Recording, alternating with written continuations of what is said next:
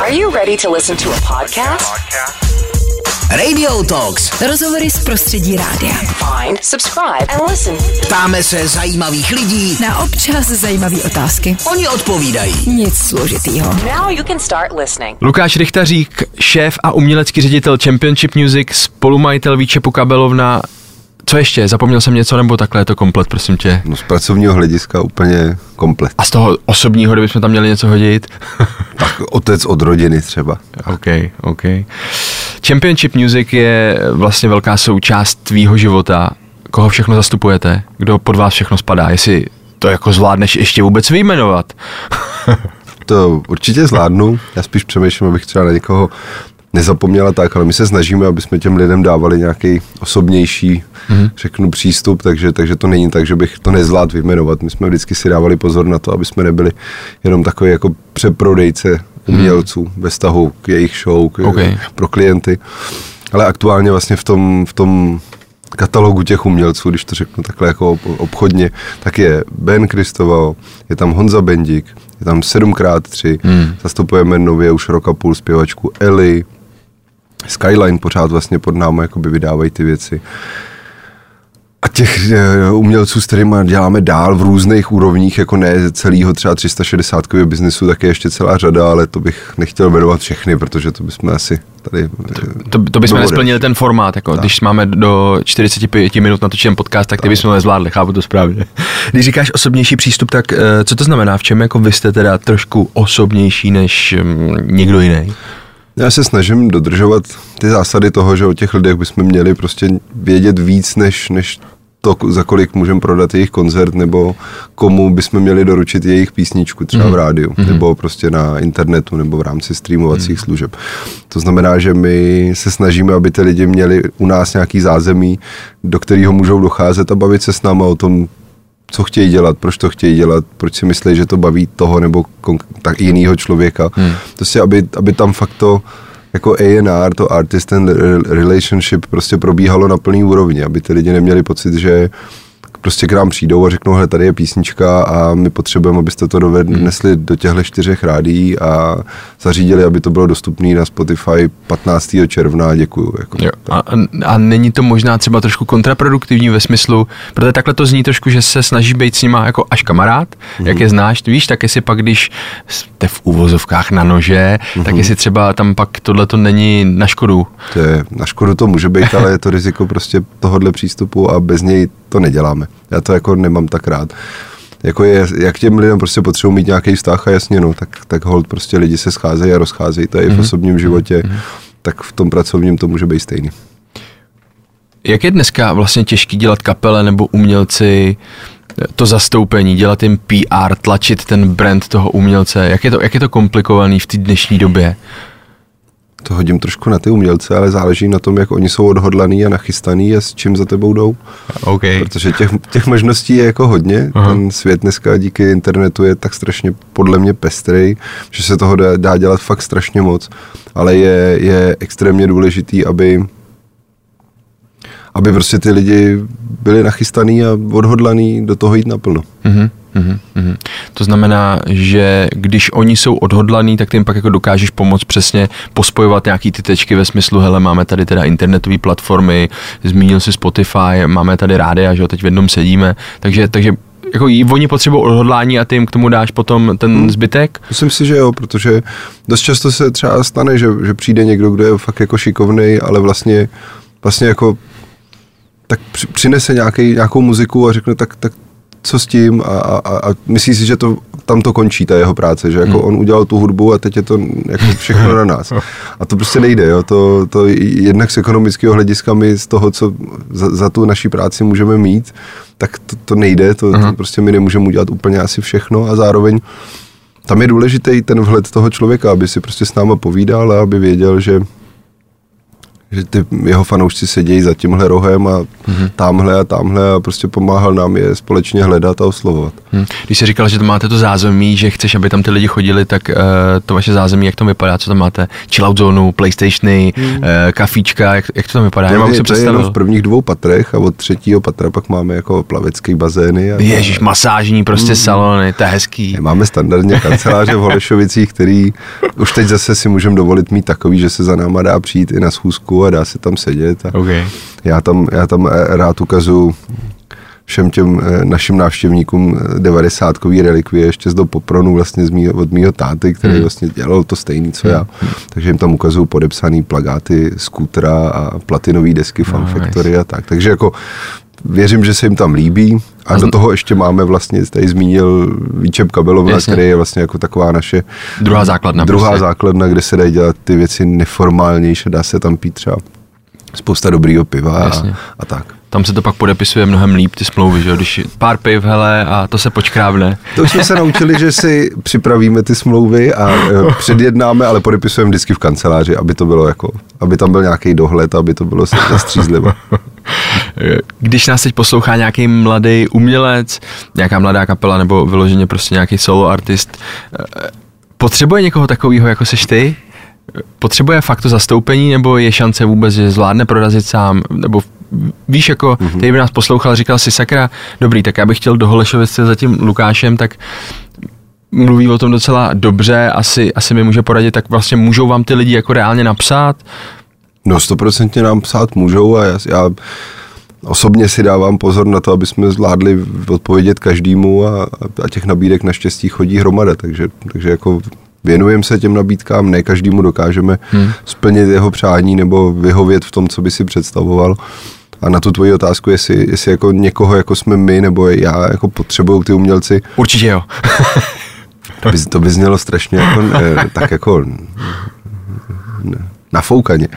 Eh, nevím, to záleží na nich, hmm. to záleží na tom, co, co prostě oni si myslí a často se stane, že třeba s někým vedem tu debatu a ty lidi vlastně nabidou dojmu, že v takové míře, jakou já bych to chtěl dělat, nebo jak, jaký by to pro nás jako za championship mělo smysl. Takže mají pocit, že to není vlastně potřeba hmm. a že by jim stačilo, aby jsme jim dělali, řeknu, obchodní zastoupení. A já zase říkám, to mě asi úplně jako ne, neláká, protože my nejsme prostě obchodní firma. My jako se neživíme primárně tím, že obchodujeme s nějakým branded entertainmentem, jakkoliv se to může třeba zdát, ale Mhm. prostě jako nás to baví jako celý. Já, já jako mám rád, když třeba nějakou komerční reklamní akvizicí, když toho klienta nebo toho umělce spojím s nějakým klientem, prostě se stane, že se stane populárnější a najednou hraje víc koncertů, tak já si myslím, že možná mám jako docela legitimní nárok na to i z těch koncertů něco mít. Prostě. Jasně. Tak to je. Ben Kristoval, ty jsi zmínil to jméno, že s ním spolupracujete jak dlouho mimochodem? Jak 12 let. 12 let, jo, tak to už je dlouhodobý vztah, ale si pojďme říct. Takový manželství. To už je manželství. A funguje to takhle i, i s Benem jako v rámci nějakého manželství, že jsou lepší dny, jsou horší dny. No, jasně, tak to je život. Takový normální. Tak. E, Jaká je spolupráce s Benem, kdybys to měl třeba vystihnout? Po, pojďme použít třeba tři slova, hele. Tři slova, které by mohly charakterizovat spolupráci s Benem Kristoval. Ty jo, to by dáváš. Může, No tak- být, může být víc, ale pojďme to dát klidně ve větách, nebudeme se trápit. Jako. Jasně. Ty hesla jsou takový zavádějící a můžou Právě, právě. působit vytržený z kontextu. No, jako mě se s Benem na rovinu povedlo prostě naplnit zatím všechno, co já jsem si vždycky myslel, že by se mohlo v rámci té práce povést. Ben je prostě v tomhle skvělý a, a je strašně šikovný a myslím si nadaný, ale to hlavní, co já si myslím a, a o, o čem se jako bavíme, nebo já, já, když, když se mě někdo ptá, tak já si myslím, že se máme rádi, jako v takovém tom lidském slova smyslu, že prostě tam jako těch 12 let nejde upéct na tom, že jste si něčím užitečný, nebo že jste si prospěšný v něčem, což, což určitě věřím, že jeden druhýmu taky jsme, ale prostě primárně, že tam je nějaký normální lidský vztah, jako když se Zájemně umíme respektovat, zájemně se umíme asi e, jako poslouchat a, a hledat tu cestu, aby vlastně jsme si prostě nelezli na nervy třeba, no, a, a naplňovali to, co kdo, to, co jeden a druhý chce. Mm-hmm. Protože prostě to musí být o nějakém dialogu. Mm. Jako není možný, že my do toho naskočíme a řekneme, hele Bene, teď prostě za, od teď za pět let to bude takhle a co ty na to není tak důležitý a tohle jako se vlastně může dít, tak to podělat. Jako, on musí říct, jako jestli to chce. Jasně. Co je schválně, jestli to dokážeš propálit, nebo jestli se bát to propálit, co je takový jako největší mínus Bena? Víš, jakože, jasně, je to super vztah, ale jestli jako na, váš vztah trošku jako na něčem občas pokulhává, tak co to je, co je takový jako mínus? Ten strašně nerad zvedá telefony. Neraz zvedá telefony? Mm-hmm. OK, takže jak s ním komunikuješ teda mimochodem? No tak čekám, až ho. A jak dlouho teď čekáš mimochodem, když Teď jsi... je to dobrý. Teď je to jsme, dobrý. Teď jsme mluvili včera spolu, takže je dobrý. Takže dobrý. Ale tak jsou období, kdy prostě je to těžší, eh, pak jsou období, kdy je to lehčí a Proč myslíš, že to tak je? no, já si myslím, že Ben prostě potřebuje taky jako občas mít nějaký jako svůj úplně jako čistý prostor a prostě Proč? Tak lidi potřebují dneska, jo? Mm, právě, no. A, a díky tomu prostě hold jako to řeší tímhle způsobem a, a, a vlastně já myslím, že už to ale všichni z jeho okolí prostě znají Hmm. a že si to jako nikdo nebere nějak osobně a, a, a nikdo to ne, nevnímá tak, že jako jak to, že prostě proč mi nezvedáte, no prostě nezvedne, protože Protože chce svůj čas Prostě. prostě. prostě potřebuje mít čas pro sebe a, a, a třeba v, hledá odpověď na to, kvůli čemu mu člověk volá a zrovna ještě nemá. No. Hmm. Tak sice jako teď to říkám statečně, v ten moment samozřejmě sedím a jsem do, dost jako vyřízený, ale tak to k tomu patří prostě. Jo, jo, jo. Na druhou stranu je dobrý, že ty lidi už to jako respektují a nějak se naučili, protože my, když jsme zapli ty mikrofony, tak jsme se shodou okolností o zvedání telefonu a o tom, jak všichni eh, očekávají, že jsi neustále na příjmu, neustále na drátě, jak to všichni jako očekávají. Takže respekt Benovi, že jsi to tak trošku vycvičil. Hmm. No samozřejmě, když Lukáš pak čeká na odpověď a nebere mu to, no tak jako chápu, že to může být stresující. Teda. Uh, O2 Arena letos, jak se na to těšíte, chlapi? Strašně moc. Když říkám chlapi, tak myslím samozřejmě tebe s Benem, ale ten produkční tým je samozřejmě větší. Tak. Ale my jako celý ten tým se na to samozřejmě moc těšíme, protože je zatím nějaká mí, míra i jako, jako, že se člověk vlastně musel znova nastartovat, že člověk musel tak nějak jako mm, přirozeně do toho jako znova naskočit, protože my jsme vlastně ten koncert plánovali v té euforii hmm. toho prvního koncertu, který dopad prostě úplně na jedničku, ještě v takovém tom minulém světě, kdy prostě To byl, co, co to bylo za rok? 2019? 2019. 2019. a my jsme ten rok měli vlastně jako úplně takový, že když člověk dneska zpětně kouká, tak fakt to bylo jako z, z jiný dimenze vlastně, protože ten rok opravdu to byl absolutní pík jako věcí, které se vlastně dařily po těch, já nevím, deseti letech, co jsme s Benem něco dělali. A, a vlastně, vlastně tam bylo hrozně moc jako věcí, takže my jsme rozjeli tu druhou O2 arénu, spustili jsme to, tu ránu se tam nahrnulo prostě spousta, spousta jako tisíců předprodaných lístků a najednou ale prostě přišel březen 2020 A velká stopka pro všechny a pro všechno. a teď sedíš a říkáš, aha, tak jo, tak, eh, tak zkusíme nový termín. A pak eh, nemůžeš ani ten termín, tak zkusíme ještě jeden termín. A, a v tomhle si myslím zase, že je nějaká opravdovost jakoby toho Bena, kdy on prostě není jako úplně na zapnutí, na vypnutí, on k tomu potřebuje nějakou přirozenou energii a zápal pro věc prostě. Takže a to jsme našli a, a rozhodně teď jsme jako úplně super, super nachystaný. Máme i nějaký jasný jako plány a věci, které který chcem představit v té autoareně. Já mám nějaký jako biznisový témata, který na tom, na té autoareně chci jako realizovat v rámci třeba udržitelnosti. Mm-hmm. Že jsme si to trošku rozdělili, že já, já se starám víc o tuhle stránku věci, jako víc jako, jako B2B rozměr prostě mm. ve, ve, smys- ve, smyslu, ve vztahu ke klientům a hledám vlastně možnosti, jak udělat tu autoarénu co nejudržitelnější, jak to na, umožňuje v současné době c- jako svět. A, a Ben se zbytkem našeho týmu tak se vlastně věnuje na jako developmentu té show a, a toho, co tam bude. Uh, připomeneš jenom, kdy je teď to nový datum, to aktuální, který se stoprocentně, no nebudem říkat stoprocentně, když, ne, ale který se určitě uskuteční. No, určitě se to uskuteční 1.10.2022. Super, super. Uh, jak je těžký něco takového připravit? Co je jako největší zádrhel teď, hele, O2 Arena, máme tady teda nějaký plány, tak co jsou jako největší problémy, na kterých se třeba narazili, když teď nepočítáme tu velkou uh, stopku, která se uskutečnila? No, mně se to říká těžko, protože já, já mám to štěstí, že ten náš tým do, dokázal tu předchozí auto arénu vlastně jako z produkčního, řeknu, a organizačního hlediska udělat bez mě. Já, já mm-hmm. jsem jako nemusel být součástí té exekutivní produkce, já jsem spíš byl ten, kdo v pozadí těch několik let jako připravoval to zázemí a tu příležitost, mm-hmm. aby, aby ten fenomén kolem toho existoval, což čítá nějakou práci toho, co jste tady dneska třeba jmenoval, pospojovávání různých lidí a vytváření prostě nějaký přirozený, ať už jako lidský nebo, nebo biznisový energie kolem. A, takže já neumím asi říct, co tam byla jako největší výzva. To by ve finále u nás jako ve firmě byli asi povolanější lidi. Jasně. Eh, Ale na druhou stranu, jako z obecného hlediska, je to, je to tak, že prostě spustíš obrovský kolotoč věcí, které prostě se můžou každou vteřinu něco jako se může podělat vlastně, když to řeknu a tak jako člověk čeká, aby to všechno klaplo. No.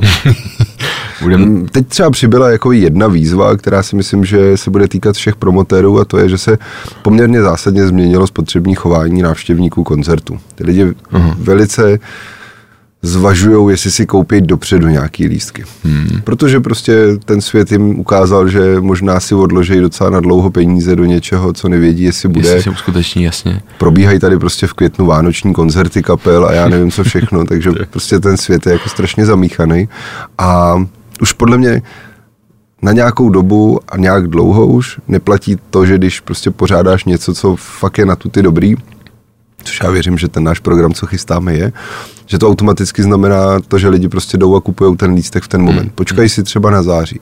A v září řeknou, jo, tak super, tak to to vypadá neodvolali, dobře, hele, vypadá to dobrý. dobře, koupím.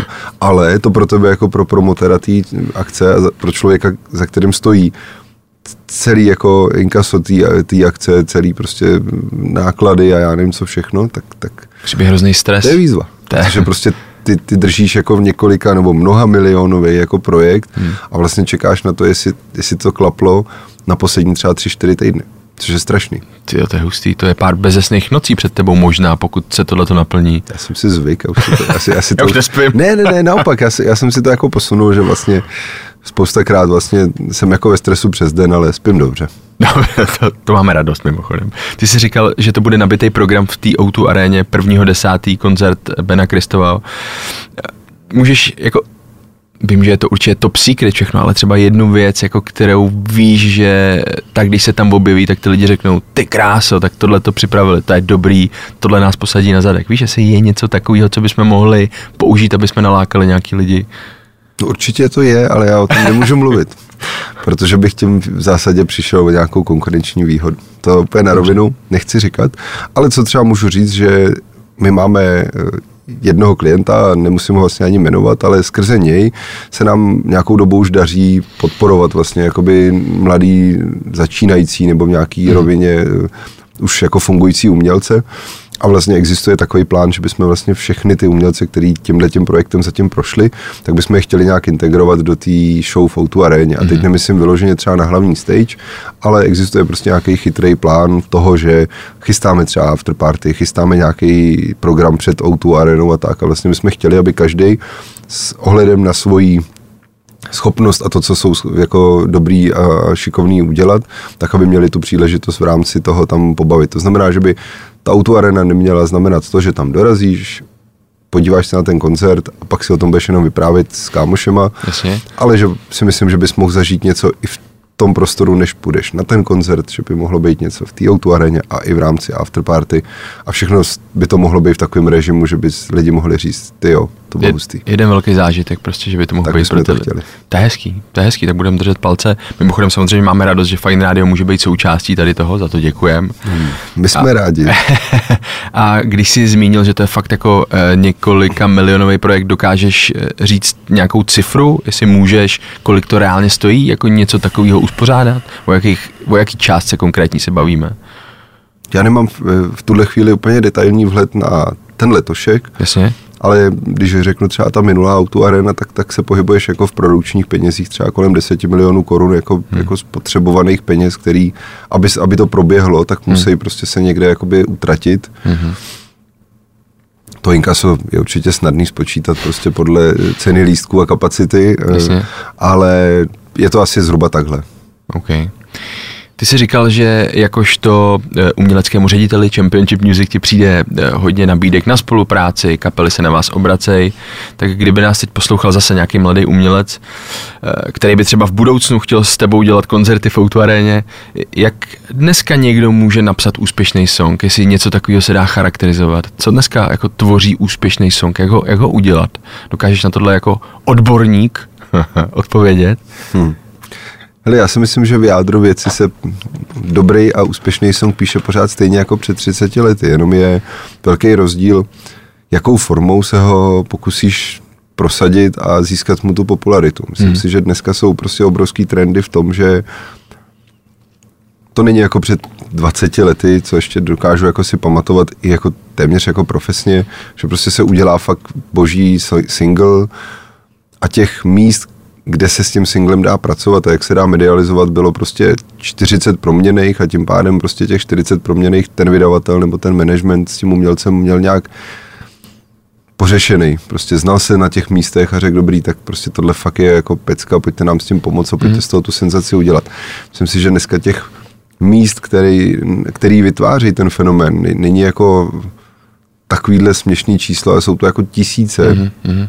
A pak je prostě potřeba hledat tu cestu a, a myslím si, že tomu obrovsky pomáhá internet a myslím si, že je třeba dobrý prostě pracovat s eh, nějakýma jako strategiema toho, jak odprezentovat třeba tu muziku skrz sociální sítě. Je velký fenomén dneska premiérování a jako rozjíždění singlů na TikToku, protože prostě ten TikTok má nějaký svoje pravidla a funguje a umí velice dobře mít interakci vůči třeba Spotify a vůči jakoby streamingovým platformám. To znamená, ve chvíli, kdy ten umělec píše tu písničku a je si jistý, že to je pecka, tak fajn, ale prostě ta doba, že dobrá písnička si vlastně najde to statisícový, milionový publikum, dobře, mo- mohlo by to tak být, ale prostě ta konkurence je dneska taková, že bez nějakých cestiček a hledání toho, jak to dostat k lidem, si nemyslím, že to je možné. Takže vlastně to není o tom, že ten člověk napíše ten song a řekne si, ah, mám odmakáno, super, teď už to házím mezi lidi, to bude fungovat. Tam začíná vlastně ta jako plnohodnotná asi velká aktivita, že ty si musíš snažit jako Hmm. o ten zásah skrz všechny ty platformy. Myslím si, že jo, myslím, že to tak jako, nebo praxe nám to ukazuje. Tam je, tam, tam je potřeba to odhodlání, o kterém ty jsi mluvil. Hmm. Ty jsi eh, vlastně projevil takový svoje odhodlání, otevřel si z hospodu, výčep kabelovna. Pamatuju si správně, že vy jste to otevřeli během eh, covidu? No úplně přesně, 16. března 2020. Co vás se napadlo, vy blázni? Ten termín, no, jsme tak si říkali, jako pojďme prostě udělat úplně tu nejšílenější věc a no, tím nemyslím otevřít si hospodu. To bylo pořád si myslím ještě hrozně dobrý, ten nápad. No ale tak ten timing úplně nevyšel. A eh, jak vás to poznamenalo ve smyslu, hele, dobrý, otevřeli jsme hospodu, teď se vlastně všechny hospody, hospody zavřely, tak co my budeme dělat? Musíme se asi nějak adaptovat, že jo? Vymyslíme tady okýnka, to frčelo vlastně jednu dobu. Tak eh, nebylo to takový to, že jsme si řekli, nebo že jste si řekli, hele, chlapi, to jsme asi trošku podělali, možná bychom z toho měli vycouvat, nebo Víš, jako jak vás tohle to poznamenalo, tady ten krok otevřít si hospodu fakt jako v době začínající eh, pandemie? No já si myslím, že, to, že já tam vnímám jako dvě roviny. Eh, Jednu, jednu a to si vezmu zase od Bena, kdy, kdy já jsem čet nějaký rozhovor, který vlastně byl o té hospodě jeho a on tam říkal hezkou věc, že ve chvíli, kdy člověk za něco jako musí hodně bojovat, tak k tomu má vlastně mnohem vřelejší vztah a víc si toho váží, což, mm-hmm. což to nám přineslo třeba, mm-hmm. protože jsme za to museli fakt bojovat. A, a, a vlastně na rovinu to třeba v tom prvním roce, když jsme otevřeli na, na jaře, tak to mělo pozitivní efekt, protože vlastně ten svět jakoby skončil nějakým způsobem a my jsme třeba museli řešit, co budeme dělat. Koncerty se nedaly moc pořádat, byly tam nějaký a teď nechci jako polemizovat eh, reální, jako opodstatněný limity pro kolik lidí, kde, jak. To zatím jsme už asi a to už bych jako neřešil. Ale prostě v té době byla možnost hrát třeba pro 60 lidí maximálně a mohli se potkat a tak. No a my jsme měli hospodu, kam se vešlo 60 lidí. Hmm. Takže my jsme jako záhy třeba po tom září 2019, kdy jsme udělali tu 15 tisíci hlavou O2 arenu, tak jsme prostě udělali koncert pro 60 lidí. Dali jsme za něj relativně velkou částku jako za lístek, ty lidi byli ochotní to zaplatit. Přišli, měli z toho jako skvělý zážitek. To, co viděli v té O2 aréně jako v obřím, tak vlastně viděli úplně intimně v tom, v tom malém prostoru.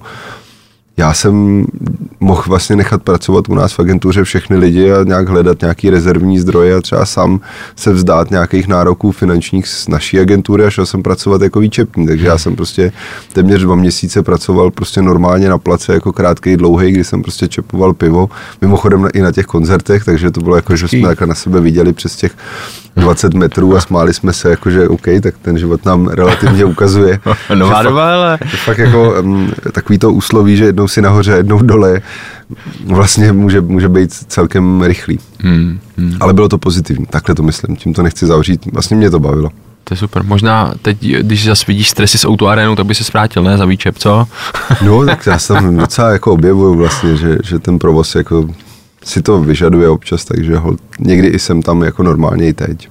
Eh, Ty jsi zmínil, že vlastně dá se u vás ve výčepu logicky, podle názvu, vy- vypít jako občas fakt jako zajímavý pivo, tak já musím na tebe prozradit, že ty to máš rád, že ty dokonce jezdíš takový ty svoje uh, tour de pivovary, že jo? Taky. Že po republice. Rád, nejenom po republice, ale i už I po světě. No do zahraničí už taky, no. Hezký, je to super. Hezký. Je to tak dobrý. t, jaký pivo tě třeba baví v poslední době, nebo co tě překvapilo, že jsi řekl, hele, to je, to je fajn. Já jako v obecné rovině třeba mám rád jako ležáky, takže mě baví prostě že se, že se fakt daří v Čechách dneska vařit prostě super ležákový piva a myslím si, že to je i to, co jakoby v Čechách umíme.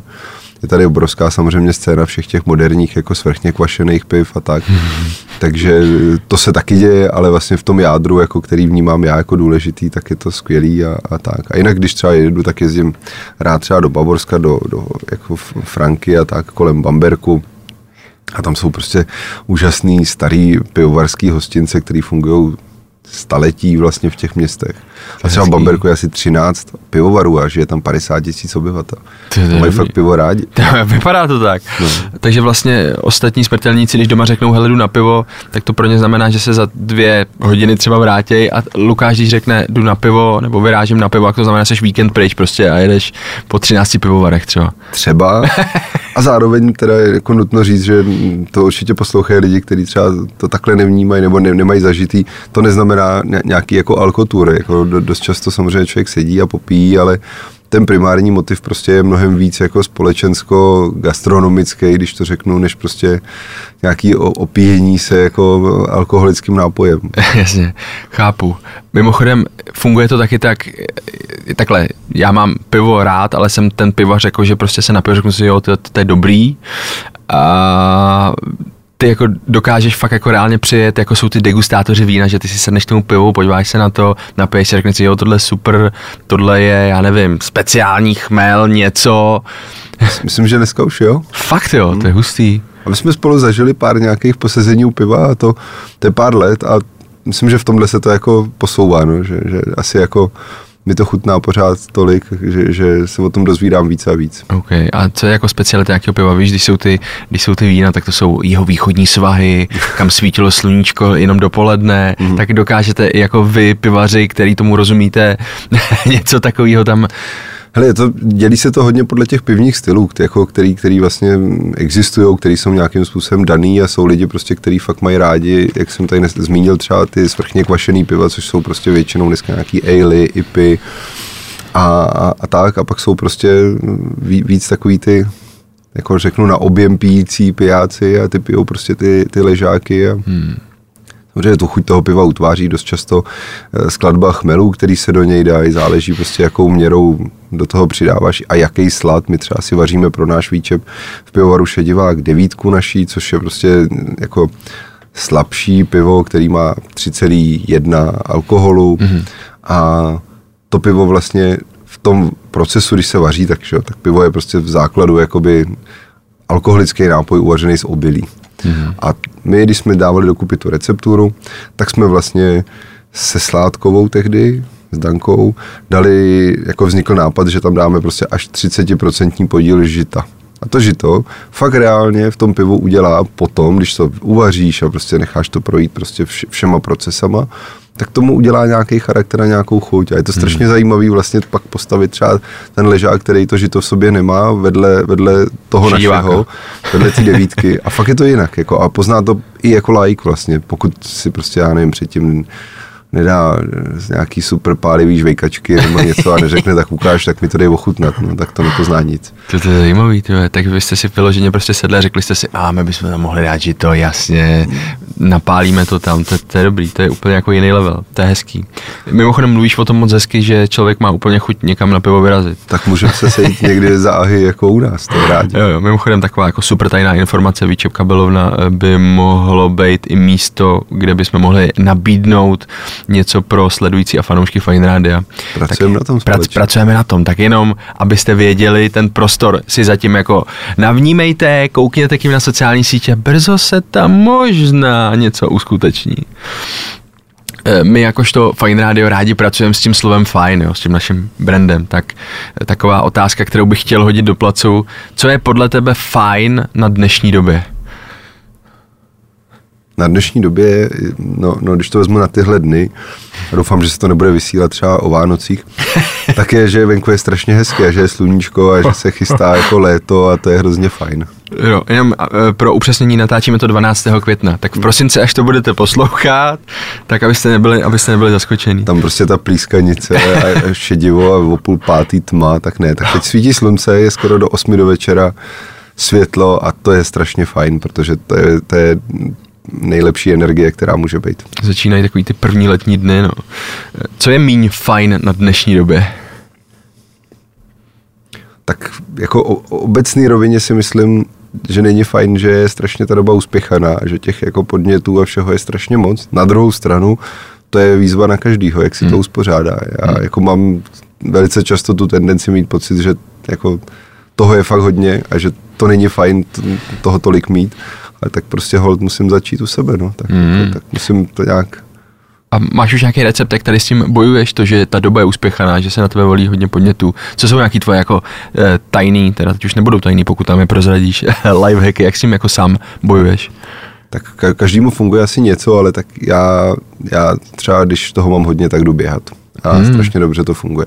Že prostě jdu a a běžím a běžím, dokud to dokud můžu. běžím vlastně a tak a určitě, kdybych to řešil nějak odborně a nějak trénoval a něco, tak, tak mi bude řečený, že to je kravina, ale já to jako primárně dělám kvůli hlavě v ten moment mm-hmm. a mhm. ne kvůli tomu tělu, takže prostě já se převlíknu a jdu a běžím. A běžíš. A někdy třeba běháš teda jako tři dny, doma tě nevědějí, protože furt běžíš, furt můžeš a furt to dostáváš jako. For, na Foresta to ne, nezvládám ještě, ale tak jako když se hecnu, tak prostě běžím několik hodin klidně a běžím. No.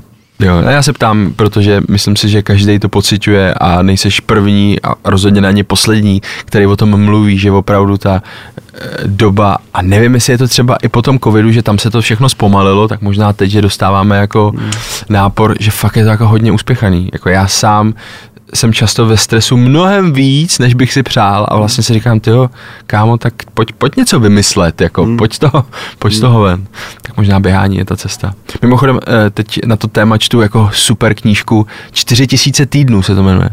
Víš, co je 4000 týdnů? Nějaký průměrný život, nebo? Jo, jo, jo. Hmm. Je to hustý. A mně je 30, eh, kolik? 32. 32 a to už je nějakých jako 1800 týdnů nebo něco hmm. takového.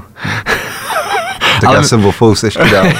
Mimochodem je právě super, že teda celý to začíná tím, že přesně, hele, když si všichni uvědomíte to, že v životě prostě nestihnete všechno, co chcete, prostě tak to není, jako to je teď tou dobou, jak vnímáme čas, že potřebujeme jako to všechno stíhat, tak když si uvědomíte, že to všechno, co se na vás valí v životě, nestihnete a uvědomíte si, že to je v pořádku, tak vás to jako mega, hmm. mega uvolní a najednou si řekneš, OK, tak já to nestihnu, tak co, co chci stihnout teda? Hmm tohle, dobrý, tohle. Vážně mi stojí za to být neustále v tom reaktivním módu, že mi někdo volá, nechci radši stihnout to, že uh, odložím večer telefon a budu fakt s tou svojí rodinou. Hmm.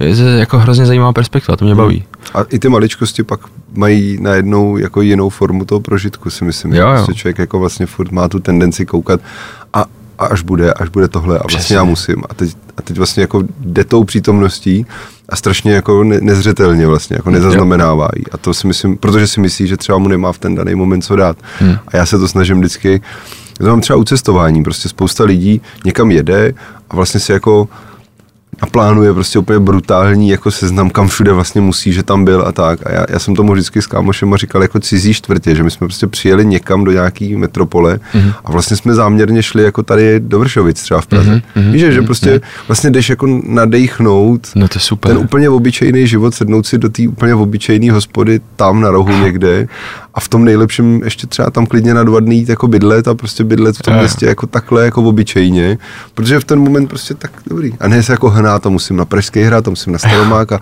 tyjo, a ještě na Vyšehrad a vlastně jak tam přejedu Uberem nebo metrem nebo no, jo, jo, jsi šílený vlastně. A myslím si, že v ten moment sice na konci máš jako ten list plný a říkáš, to bylo skvělý, ale máš jako tisíc fotek, který když nerozstřídíš, tak ti ležejí dalších x let v telefonu. Přesně. Z toho deset příspěvků někde na Instagramu, teda pro kámoše a sám z toho máš prdlejs prostě. Jo, jo, to je hrozně zajímavé, že o tom mluvíš, protože přesně mám kamaráda, se kterým jsem vyrazil takhle na trip a to je ten extrém, že ten hele, takže půjdem sem, sem, sem, bude tam mít 38 zastávek v ten den, je to v pohodě. A já mu říkal, no kámo, jako není to v pohodě, protože pře- pro mě je přesně dovolená vejlet poznávání města, že ty to je hezká kavárna, tady si sednu, já si sednu a čumím prostě, co se jako, co se jako děje kolem mě a nasáváš tu atmosféru, tak to je zajímavý. To se mimo jiné dělá strašně dobře u piva. A teď nás to vrací k tomu, že musíme jezdit s Lukášem na pivní tour. Skvělý. Eh, Sociální sítě jsme zmínili jako několikrát. Eh, Koho ty sleduješ na Instači, na TikToku, ať už je to umělec nebo mm, nějaká zajímavá osobnost, kdo tě třeba baví v poslední době? Dej nám nějaký tip, prosím. Arnolda Schwarzeneggera. Jo, baví tě Arnold? Mně to přijde super. Mě, jako, mě, mě baví a tak jako jsem obrovský fanoušek toho entertainmentu, který kdy dělal a všechno, Jasně. ale zároveň si myslím, že to je jako strašně jako zajímavý a chytrý člověk a, a, a bydlí na farmě a má jako domácího mazlíčka, poníka a oslíka. A je to strašně dobrý vlastně, jako to zní bizar, ale jako, že, to, že, že si někdo řekne, ty OK, tak Terminátor se zbláznil, ale ne, ten chlapík je prostě hrozně fajn a vlastně mě to jako baví. Svýho času jsem sledoval, ještě než byl takový ten obrovský boom a renesance jako veškerých věcí kolem Star Wars, který teď se jako dějou spousty let, tak jsem třeba sledoval Marka Hemila vlastně, který mm-hmm. mě jako bavil, protože to, prostě takový zajímavý příběh vlastně jako herce, který je tak ikonicky vetknutý do postavy Luka Skywalkera a nic moc jiného vlastně jako mm-hmm. si ten zbytek toho světa nad tím nepředstaví a vlastně byl, byl dost i vtipnej svýho času. Tak to jsou třeba dva takovýhle profily, který, který docela sleduju. Tak já furt přemýšlím, já jako Arnolda mám určitě taky někde jako mezi, mezi přáteli, ale, Hezky. ale, ale člověče nějak jsem nezaznamenal, že má poníka a ta představa mě hrozně baví, jako To Arnold je Schwarzenegger. super. A on třeba jí prostě a dává si nějaký jako, jako ještě, ještě jako kitkový jídlo, což mě docela baví taky.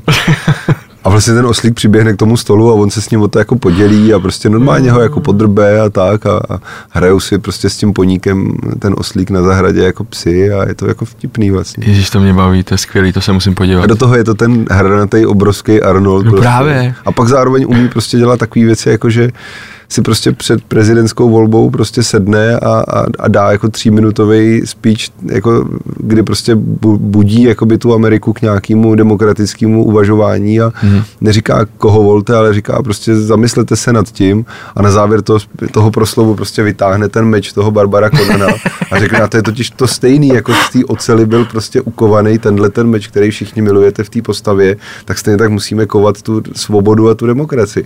A je to prostě kouzelník jako v ten moment. Ten člověk prostě umí extrémně dobře jako spojit to, to jako to jednoduchý, co ty lidi mají rádi, hmm. s tím strašně důležitým a s těma principama. A to, to, to mi řekni jako, víš, jako kdo, kdo takhle jako, tohle byl, to, to fakt doporučuji. Jestli jste někdo neviděl uh, projev Arnolda Schwarzeneggera prostě před prezidentskými volbama rok a kus zpátky, doporučuji. To je dobrý, to je dobrý, to se podíváme. Co jsou nějaký tři přehraný songy u tebe v telefonu, poslední tři přehraný songy, na schvál, jestli se Můžu mrkneš? se podívat. To by, mě, to by mě zajímalo, koho jsi tam poslouchal. A jestli tam bude Ben, Ben a Ben, tak jako... Tak ne. Počkej, tady, eh, tady někde to bude, že jo, jako historie. Nebo Myslím, že by to tam mělo být, no, že jako historie nějaký poslední přehrání. Oblíbené skladby. A nebo, nebo na čem teď fakt jako ujízdíš, co, bys, co, co teď poslouchá Lukáš Richtařík. Tak třeba song For the Love od Jamie uh, Kaluma. Mhm. Včera jsem poslouchal Zoo Station od U2 z desky Achtung Baby, kterou Mhm. mimo jiné nahráli v Berlíně a prostě to je obrovský příběh. Hmm, Machine Gun Kelly, Hezký? Spousta, spousta takových. Spou, jako, spousta takových men. mla, mla, mladý, mladý, starý, já, já, já mám rád jako vlastně muziku obecně. Exciter album od Depeche Mode, Hmm. Dream On třeba. Hmm. Hmm. Takže jako, a třeba mě hrozně baví nový, nový, nový album Red Hot Chili Peppers. Jo, to je dobrý, to je dobrý. To je dobrý. tak jako vyvážili podle mě takovej jako umělecký level, že to vlastně není úplně na první poslech chvílema, hmm. a je to strašně jako zajímavý, ten Fruštěnte se tam vrátil, tak je to jako zase, zase prostě hodně, hodně, hodně zajímavý a líbí se mi to moc. No mě hlavně jakoby na tom baví, že prostě Red Hot Chili Peppers mají furt svůj sound, víš, že jako Hmm. poznáš na první dobrou, a jasně třeba je to víc umělecký, ale vždycky poznáš, jsou to Red. Hoti, že se ničemu jako ne nějak nezlomili se, aby zněli Hmm. nějak, ne, prostě jsme to furt my, takže to mi přijde jako sympatický, že jsou furt real. Pro mě teda aspoň. Jo, jo. Eh, když jsme u těch typů, tak co si přečet třeba za zajímavou knížku v poslední době? Jestli máš vůbec čas na něco takového? Já čtu hodně a rád a poslední knížka, která mě úplně extrémně bavila, tak byla Co já vím od eh, Jana Nováka a Miloše Formana, Aha. což byly vlastně jako paměti Miloše Formana bylo to úplně boží čtení, protože si člověk vlastně uvědomil, jak moc ten člověk byl, my- myslím Miloše Formana, jako velký a pro vnímání české kultury důležitý. Vlastně, jako, jasně, že to se dá super snadno dohledat, ale prostě ta představa, že v 90 a teď se možná spletu, ale třeba osmém roce, když prostě šel ven film Muž na měsíci s Jimem Kerrym, tehdy jako absolutně Ačkovej prostě herec z Hollywoodu, tak hlavní role jako filmu našeho Miloše Formana, tady z Čáslavy prostě režiséra. Mm-hmm. A aby jsme byli u té hudby, tak prostě k tomu filmu jako titulní song prostě R.E.M. jako, jako světový mm-hmm. megahit, jako Great Beyond prostě. Víš, jako že, že vlastně má člověk občas tendenci vlastně, jo, jasně Miloš Forman, Oskaři, Amadeus, OK, OK. A pak to čteš a říkáš si, to je prostě vlastně strašně dobrý, jako. Tak tohle bylo hezký a inspirativní to číst. A, a já se to snažím kombinovat. Já se snažím číst třeba takovýhle příběhy jako lidí, který, kterých si vážím, který se mi líbí, co dělají nebo dělali. A do toho čtu prostě hromadu beletrie, abych si jako odpočinul Jasně. A, a tak. Aby ten mozek trošku vypnul, chápu. Typ na nějaký zajímavý film nebo seriál měl bys pro nás, co tě nadchlo třeba v poslední době, co jsi viděl? Co mě bavilo, bavila mě, bavila mě invaze na Apple Plus. Mm-hmm. Takový sci-fi zajímavě pojatý, víc jako víc jako umělecký, že to není taková prostě jednoduchá jako invaze alienů, prostě tak, jak si člověk umí představit v nějakých jednodušších zábavných formátech. A bylo to hrozně dobrý a hraje tam mimo jiné Sam Neill, což je Alan Grant z Jurského parku a to je prostě dobrý. Jasně, invaze, OK, člověče neznám. Dobrý, je Úplně rozšiřuješ obzory dneska, jsem, jsem nadšený. strašně rád. Děkuju. A my jsme vlastně začínali u muziky, u hudby, tak tam bychom mohli eventuálně i skončit, kdyby nás teď poslouchal nějaký mladý člověk, který má jako ambice být muzikant, tak co by byly nějaký slova od tebe pro něj, jak ho jako podpořit? Mladý umělec, začínající, tak co, co bys mu vzkázal? Ty jo, no, no vzkázal bych asi to hlavní, co vždycky, na, na co přijdem s těma po debatách s těma umělcema a to je, že prostě ta opravdovost a ta autenticita je ten klíč, prostě, že aby, aby jako ten člověk nehledal prostě Prostě když někdo chce dělat uh, folk, tak ať ho dělá prostě v té nejryzejší formě, v jaký si myslí, že ho umí a, a jako nejčistší, ať se nesnaží jako přibližovat něčemu, nehledat, prostě nekopírovat nějaký jako věci, ať prostě dělá jako naplno to, co jako od srdce cítí, že je dobrý vlastně, protože mm. to je jediný. Neříkám, že těm uspěje, ale prostě jako dává to největší smysl. Hmm. Protože v ten moment se zatím může stát, může se za to postavit a může i ve finále k nám přijít s něčím, co, co prostě jako je uchopitelný nějak. Hmm.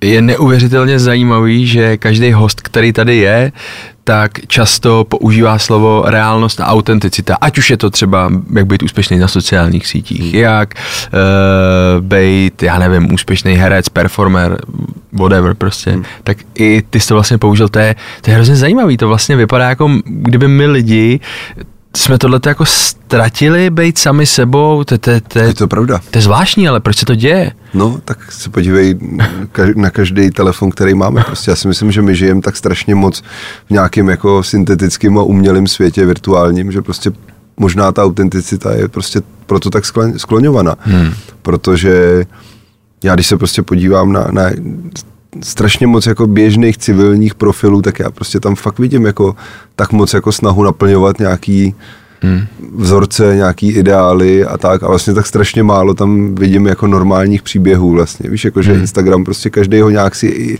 aranžuje a vypráví nějaký svůj životní příběh Jasně. vlastně. Pff, tyjo. Tyjo, je to, je, to, je to hustý, no, je to hustý. Druhá věc je, že já mám občas pocit, že třeba člověk, když by chtěl být sám sebou, víš, že přesně je to o tom dobrý, tak Instač je o tom, že tam budu přidávat takovýhle fotky, ukážu, jak se mám krásně, lidi to čekají, ale najednou, když tam budu dávat něco jiného, že to třeba bude autentický a reálný, tak, že si začnou o mě říkat, to, to je divnej. Víš, že najednou... říkají, co chtějí. Ne, já vím, já vím, ale že třeba s tím možná můžou bojovat ty lidi, ať už mladí, starší, to je jedno, ale, ale spíš mi to jenom přijde zajímavý a začínám si toho všímat čím dál tím víc, i e, protože mám e, možnost takhle mluvit se zajímavými lidma a často se omílá slovo reálnost a autenticita. Vlastně i sám nad tím začínám přemýšlet, jestli jsem vůbec sám sebou, nebo ne. Nevím. Těžko říct. Každopádně chtěl jsem ti poděkovat za to, že jsi dorazil, chtěl jsem ti poděkovat za rozhovor, držíme pár palce, ať už ve výčepu, ať vám to tam šlape, funguje, ať vaříte dobrý piva a držíme palce s umělci a především držíme palce s Outu arénou. Děkuju moc krát, já jsem strašně rád, že jsem tady mohl být a budu se těšit zase do budoucna třeba. Tak jo, Lukáš Richtařík, díky, měj se hezky. Děkuju. Are you ready to listen to a podcast? Nezapomeň dát odběr a hlavně Poslouchej Fine Radio. Find, subscribe, and listen poslouchej online na webu Fine Radio CZ.